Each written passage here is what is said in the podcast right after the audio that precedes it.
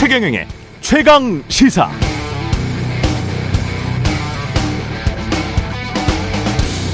네, 민주당에서 당헌 개정 이야기가 나오고 있습니다. 당대표로 이재명 의원이 되는 게 유력한 상황에서 만약 경기도청 법인카드 사건 등 각종 수사 결과에 따라 이 의원이 기소가 된다면 당헌 80조에 따라서 뇌물과 불법 정치자금 수수 등 부정부패와 관련한 법 위반 혐의로 기소된 각급 당직자의 직무를 기소와 동시에 정지하고 라는 이 부분 때문에 미래의 이재명 대표의 직무가 정지될 수 있고 이는 정치 탄압이 분명하니 아예 지금 당원을 개정하자는 주장입니다.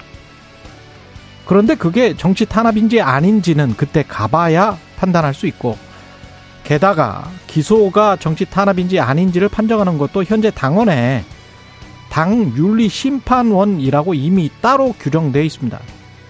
무엇보다 2년 전 보궐선거 때도 민주당 당원이 잘못됐다고 하면서 서울 부산시장 선거에 당원을 끝내 고쳐서 후보 출마시켰는데 결과는 참패. 이후 대통령 선거, 지방선거까지 3연패를 당했었죠. 상대방의 실축만 노리면서 상대 진영으로 뻥뻥 공만 날려보내는 축구 경기에 비싼 돈 내고 입장할 관중은 많지 않습니다. 프리미어 리그처럼 둘 다 잘해서 둘 다 경기력이 뛰어나서 둘 다 화려하고 정교한 축구를 구사해야 관중이 구름대처럼 보이지 않을까요? 대통령 지지율이 낮은 건 대통령이 국정 운영 잘못해서 낮은 겁니다. 지금 민주당이 잘해서 대통령의 국정 지지율이 낮은 건 아니죠. 대통령에 대한 평가 따로, 국민의힘 집권 여당에 대한 평가 따로, 거대 야당 민주당에 대한 평가 따로입니다. 다 층위가 다른 문제입니다. 네, 안녕하십니까. 8월 9일 세상에 이익이 되는 방송 최경령의 최강시사 출발합니다. 저는 KBS 최경령 기자입니다. 최경령의 최강시사 유튜브에 검색하시면 실시간 방송 보실 수 있습니다. 문자 참여는 짧은 문자 50원, 기본자 100원이 드는 샵 9730 또는 유튜브 무료 콩 어플 많은 이용 부탁드리고요. 오늘 최강시사 비대위 체제 전환 앞두고 혼란스러운 국민의힘 내부 분위기 김용태 국민의힘 최고위원 만나 이야기 들어보고요. 경찰국 신설 관련해서도 논란이 계속 지속되고 있습니다. 한정애 더불어민주당 경찰 장악 대책위원회 위원장 연결합니다. 그리고 비 피해 소식 계속 전해드리겠습니다.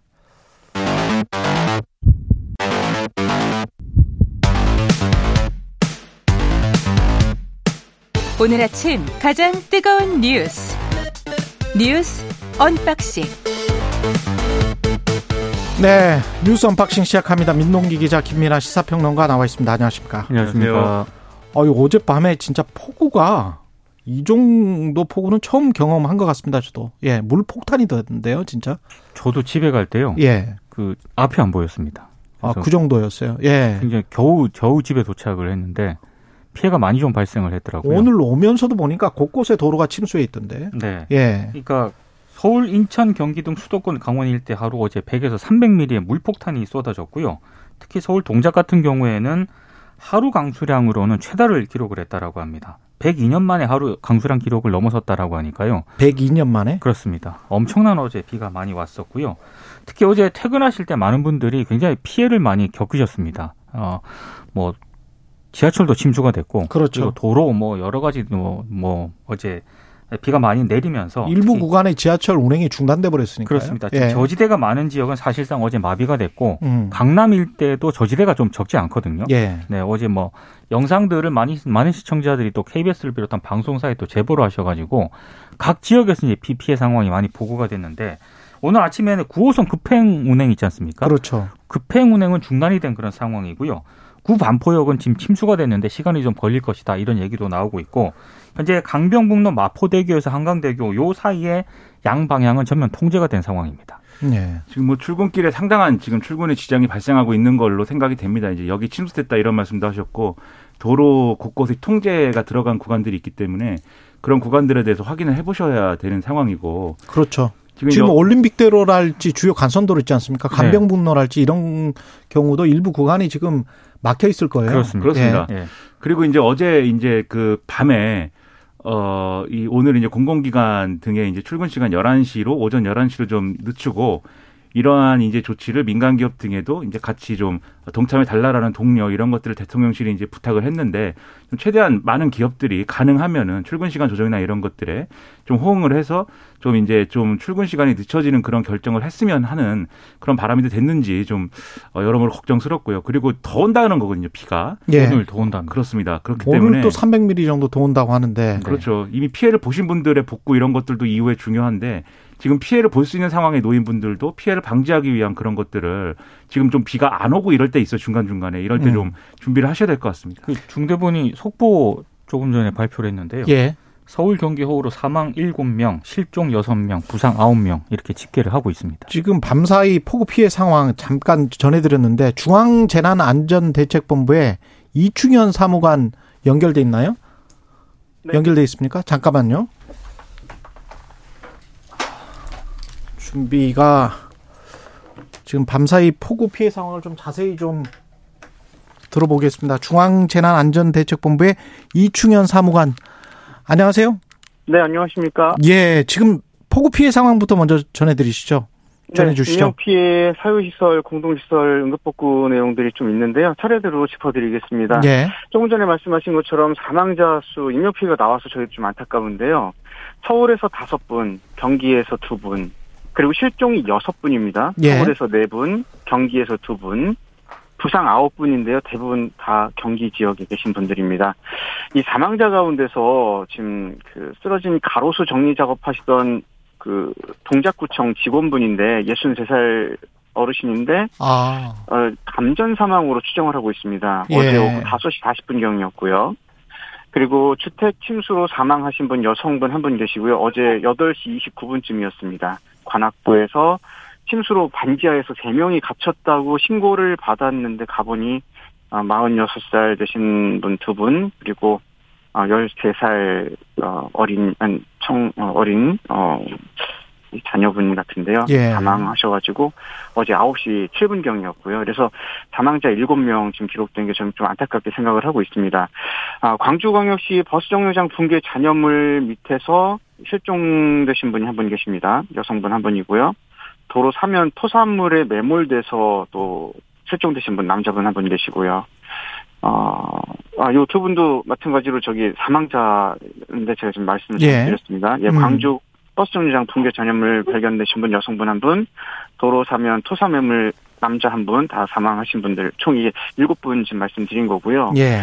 음, 서초구 지하상가 통로에서 한 명, 음식점 1층에서 한 명, 또 강남 조성 해링턴 타워 쪽 하수구 쪽에서 두 명, 이렇게 해서 또 실종자 있으십니다. 예. 아, 예. 일단은 인명사고 나온 것 때문에 저희도 좀 많이 좀 마음이 아픈 상황이라는 것 좀 다시 한번 좀 말씀드리고요. 지금 서울 어. 경기 수도권 쪽이 다 몰려 제일. 네네네. 제일 비가 많이 왔죠. 위험. 위험 지역으로 분류되는 곳들이 있을까요? 현재도 보면은 지금 계속 비구름대를 보면은 어 서울 중심에서 조금 아래쪽으로 내려와 있는 상황인데 이게 구름이 아래로 내려왔다 다시 올라갔다 하는 이런 기류를 보인다고 합니다. 그래서 기상청에서도 이런 기상 현상은 10년 내에 본 적이 없다라고 얘기하는 아주 특이한 상황을 보이고 있는데 예. 지금 일단 어제까지는 경기 북부 쪽에 잔류하고 있던 비구름대가 새벽 사이에 서울 쪽으로 인- 인천에서 이제 서울 쪽으로 이렇게 온, 옮겨온 상황이었고요. 지금 또 조금 내려와 있는 상황인데 다시 또 올라가는 모양새 또 보이고 있거든요. 아. 그래서 일단은 서울 중심 인천 경기 그다음에 강원 영서 지역 쪽은 위험권에 있다고 보는 게 맞다고 보입니다. 지역에 위기 계신 분들 중에 예. 일단 지역 지형을 많이들 알고 계시잖아요. 우리 집 주변에 그렇죠, 그렇죠. 경사면 있다 알고 계시고 또 어디에 공사하고 있다는 거 이미 알고 계시거든요. 외지에서 오신 분들이 아닌 이상은 그 지역을 알고 있기 때문에 저희가 오늘도 지금 출그 출근 시간을 공공기관 같은 경우 좀 11시 음. 이후쯤으로 자율 출근할 수 있게끔 조치를 해다, 해달라는 권고를 좀 내려드렸는데 가능하면 어, 위험 상황이라는 걸 좀 인지하시고 나오시지 않았으면 하는 어, 당부 말씀을 좀 드리거든요. 예. 그리고 어제 이제 화면 또 보셨겠지만 방송 보도되는 거 보면은 비가 차서 이제 저지대에 침수가 되고 있는데 다들 보면 개인 차량 몰고 이렇게 이동하시는 경우 사, 상황을 되게 많이 볼 수 있었거든요. 예. 사실은 재난 상황에서 물이 저지대 침수되는 건 당연한 어떤 논리일 수도 있고요. 또 이런 기상 상황이 지금 이변일 경우에는 배수량보다 내린 물량이 훨씬 많기 때문에 빠지는 시간에 시차가 생기기 때문에 또 침수 피해가 더 커질 수밖에 없거든요. 그렇죠. 예. 정말 극한의 상황이긴 합니다만 그런 상황이 지금 일어나고 있는 상황이고요. 또 우리는 그런 부분에서 조금 더 안정적으로 이동하는 노력들을 좀 해주셔야 되는데 개인 차량을 미리 옮겨놓지 못한 상황에서 또 안정 안정적인 높은 음. 곳으로 옮기겠다고 내려오셨다가 또 사고를 당하시는 분들도 계실 수 있는 상황이기 때문에 아, 차량에 대해서 침수되는 조건에 있다면은 미리 옮기시지 못하셨다면 너무 그쪽으로 또 어, 애써 움직이시는 건 좀 만류해드리고 싶거든요. 물론 아, 답답하시고 음. 당장 재산을 좀 아끼시는 측면에서 옮기고 싶다는 마음이 앞서실 건 당연하겠지만 예. 이 인명을 잃고 나면 사실 채울 수 있는 부분이 없거든요. 그래서 예. 그거 좀 다시 한번 좀 당부드리겠고요. 지금 또 음. 이재민 분들 아직 많이 계세요. 서울, 인천, 경기 쪽에 집중돼 계시는데 어, 대부분 학교나 체육관, 민박시설 등에 좀 계십니다. 저 107세대 163분 이재민 발생됐고요. 예. 일시 대피하신 분들 165세대 273분 되십니다. 음. 대부분 뭐 주민센터라든지 중학교, 뭐 학교 인근 학교죠. 그리고 주민복지관 쪽에 좀 나눠서 일시 대피하고 계신 상황입니다. 예. 지금까지 중앙재난안전대책본부의 이충현 사무관이었고요. 지- 이따 시간 되면 8시 이후에 다시 한번 연결하겠습니다. 고맙습니다. 네, 감사합니다. 예. 밤사이 지금 폭우로 지하철 9호선 급행은 중단이 됐고요. 도로 일부 구간 올림픽대로 간병문로 운행 중단 중단 상태입니다. 지금 자세한 교통 상황을 좀 알아보겠습니다. 교통정보센터에 김민희 씨 연결돼 있습니다. 네, 뉴스 unboxing 이어가겠습니다. 지금 오세훈 서울시장은 서울시청에 있죠. 네, 어제 저녁에 다시 서울시청으로 퇴근을 안 한 거죠, 그러니까. 지금 언론 보도를 보면 퇴근 안 해서 아마 서울시청에서 이렇게 업무 지시를 하는 것으로 지금 그러면 지금 있습니다. 저 윤석열 대통령은 윤석열 대통령은 어제 이제 퇴근을 좀 늦게 하셔가지고요. 예 그 아크로비스타 주변에 지금 침, 일부 침수가 됐다라고 하거든요. 자택에 네, 그래서 뭐 출근은 아직도 안 돼. 그러니까 침수가 됐기 때문에 그 아크로비스타 자택에서 여러 가지 뭐 지시 같은 걸 하고 있는 것으로 또 언론이 전화로 보도가 되고 있습니다. 어. 이는 전화로 이제 위기 대응을 하고 있다 이렇게 네. 보도가 됐습니다. 예, 지금 현재 출근 지금 시각이 조금 이르기는 합니다. 과거 보면은 청와대 국가위기관리센터가 안에 있었었는데 이런 상황 장마나 폭우 특히 이렇게 폭우가 왔을 때는 국가위기관리센터가 가동이 됐었었거든요. 어제 같은 날은 퇴근을 안 한 오세훈 시장의 팥다리 맞았던 것 같군요. 예. 박순애 교육부 장관은 자진 사퇴를 했습니다. 어제 이제 자진 사퇴를 했는데요. 윤석열 정부 출범 이후 국무위원 낭만은 처음입니다. 근데 언론들은 사실상의 경질이다 이렇게 해석을 하고 있습니다. 어제 기자회견을 하면서 학제 개편 등 모든 논란의 책임은 자신에게 있고 자신의 불찰이다 이렇게 얘기를 했는데요. 기자회견 뒤에 기자들이 질문을 했는데 이 질문에 대해서는 답을 하지 않고 자리를 떴습니다. 지금 윤석열 정부의 인사 추천 검증 시스템에 좀 변화가 필요한 것 아니냐 이런 지적이 계속 나오고 있는데요. 지금 공직 인사 절차가 대통령실 인사비서관의 인사 추천 여기서 이제 시작을 하고 법무부 산하 인사정보관리단이 1차 검증을 하고 대통령실의 공직기강 비서관실에서 2차 검증을 하는 이런 단계로 이루어지는데 문제는 검찰 출신들이 굉장히 많기 때문에 서로 다른 목소리가 과연 나올 수 있겠느냐 이런 지적이 또 하나 있고요.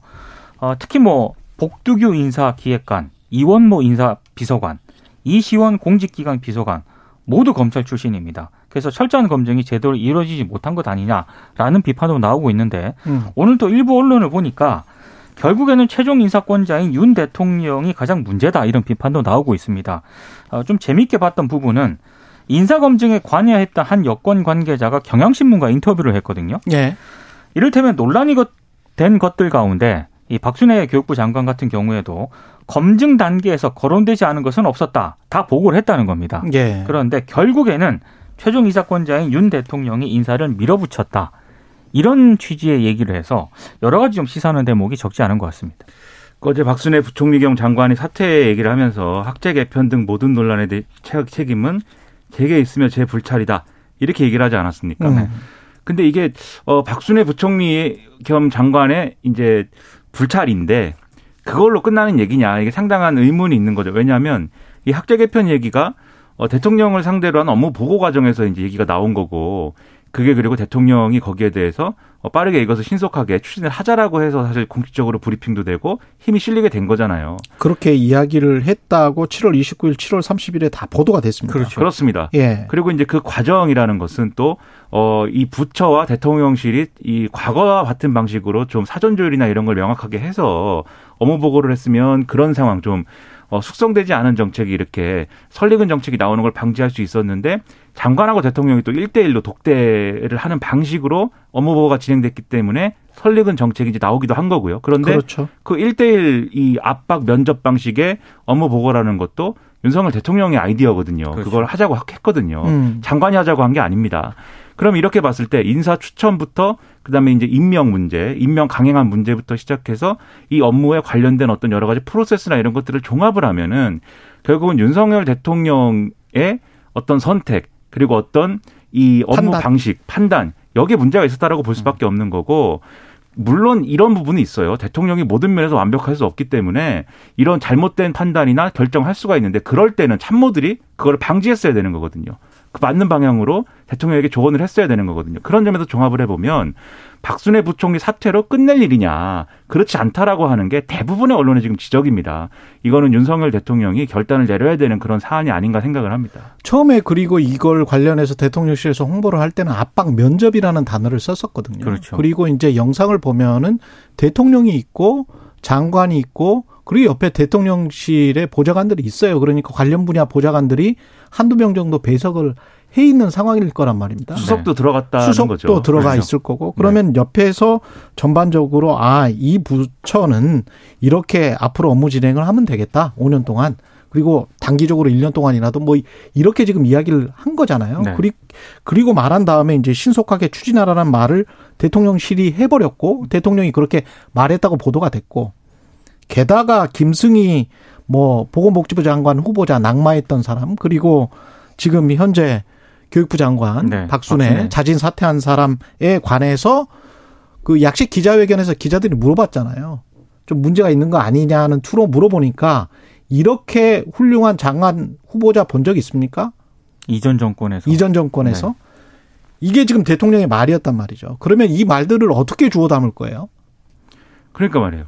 그러니까 이제부터는 이제 어쨌든 이 지지율이 굉장히 많이 하락을 했고 대통령이 이제 휴가에 복귀하면서 이제 국민만 보고 간다, 초심을 지키겠다라고 얘기했는데 사실 그런 메시지도 다소 이제 부족한 측면들이 있습니다. 그렇죠. 왜냐하면은 국민만 바라본다. 그러니까 이전에는 국민을 안 바라봤다라고 얘기할 수 있는 건 아니지 않습니까? 그리고 초심을 지키겠다. 초심이 변했기 때문에 생긴 문제 아니지 않습니까? 그러니까 변해야 될 시점, 변화해야 된다. 앞으로 어떻게 변하겠다라는 걸 보여줘야 된다는 거고 이게 비단 뭐 저희들만의 이제 생각이 아니에요. 예를 들면은 조선일보의 경우에도 사설 제목이 대통령이 먼저 겸손하고 진중해져야 한다 이거 결국은 대통령 과그 주변의 문제이다. 그래서 대통령이 겸허한 자세로 국민 뜻 살폈으면 지금의 사태까지 왔겠는가라고 묻고 있는 거거든요. 구체적으로 지적을 하고 있어요. 지금 최영 기자님 말씀하신 전 정권의 훌륭한 사람 받느냐, 민주당 정부 정치 보복 안 했느냐 이런 말들이 국민의 마음과 동떨어진 거 아니냐. 그리고 검사 출신을 엉뚱한 자리에 기용해서 논란이니까 필요하면 더 하겠다. 이렇게 얘기를 했다. 여성 장관 한 명도 안 뽑았는데 외신 기자가 질문하자 세 명 무더기로 내정했는데 두 명 낙마했다. 대통령 배우자에 대한 언급이 내부적으로 금기 사항이라는 것도 국민 정서와 배치된다.